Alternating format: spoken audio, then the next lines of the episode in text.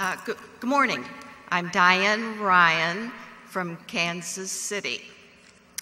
My question is, what is your opinion on the economics of ethanol and as just as a fuel additive? And as a potential investor, should I be looking at that industry? Well, I don't know enough Uh, to answer the latter part. I know we don't Charlie and I would not know enough to evaluate ethanol projects. We've been approached on them and of course they're quite popular now. But in terms of figuring out what an ethanol plant is going to be earning on capital 5 or 10 years from now, it's far easier for us to figure out whether people are going to be drinking Coca Cola or even eating See's candy, which I highly recommend.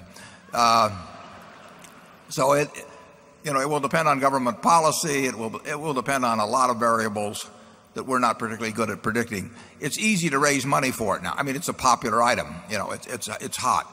And our general experience is that we don't we don't look at things very much that are hot at any given time. Uh, uh, I know I know, I, I know nothing about the you know, the biochemistry or anything of the sort. Uh, I have a son who was Uh, head of the ethanol board in Nebraska. And if I notice that he suddenly starts getting richer than I am, you know, I will suspect that I should start looking at ethanol very hard.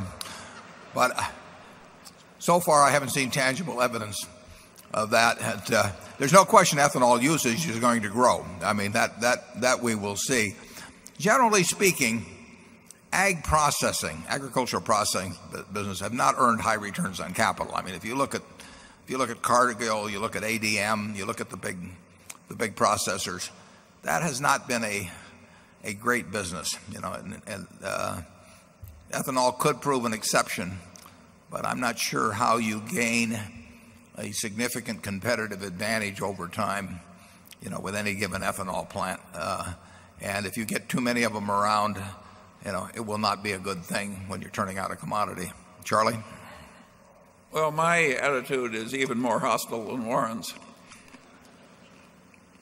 I have just enough glimmers of thermodynamics left in me to suspect that when you that it takes more fossil fuel energy to create ethanol than you can get out of the ethanol you've created. If so, that's a very stupid way to try and solve an energy problem.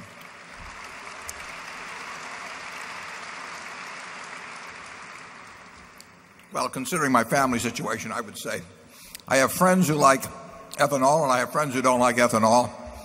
And I want my position to be perfectly clear. I'm for my friends.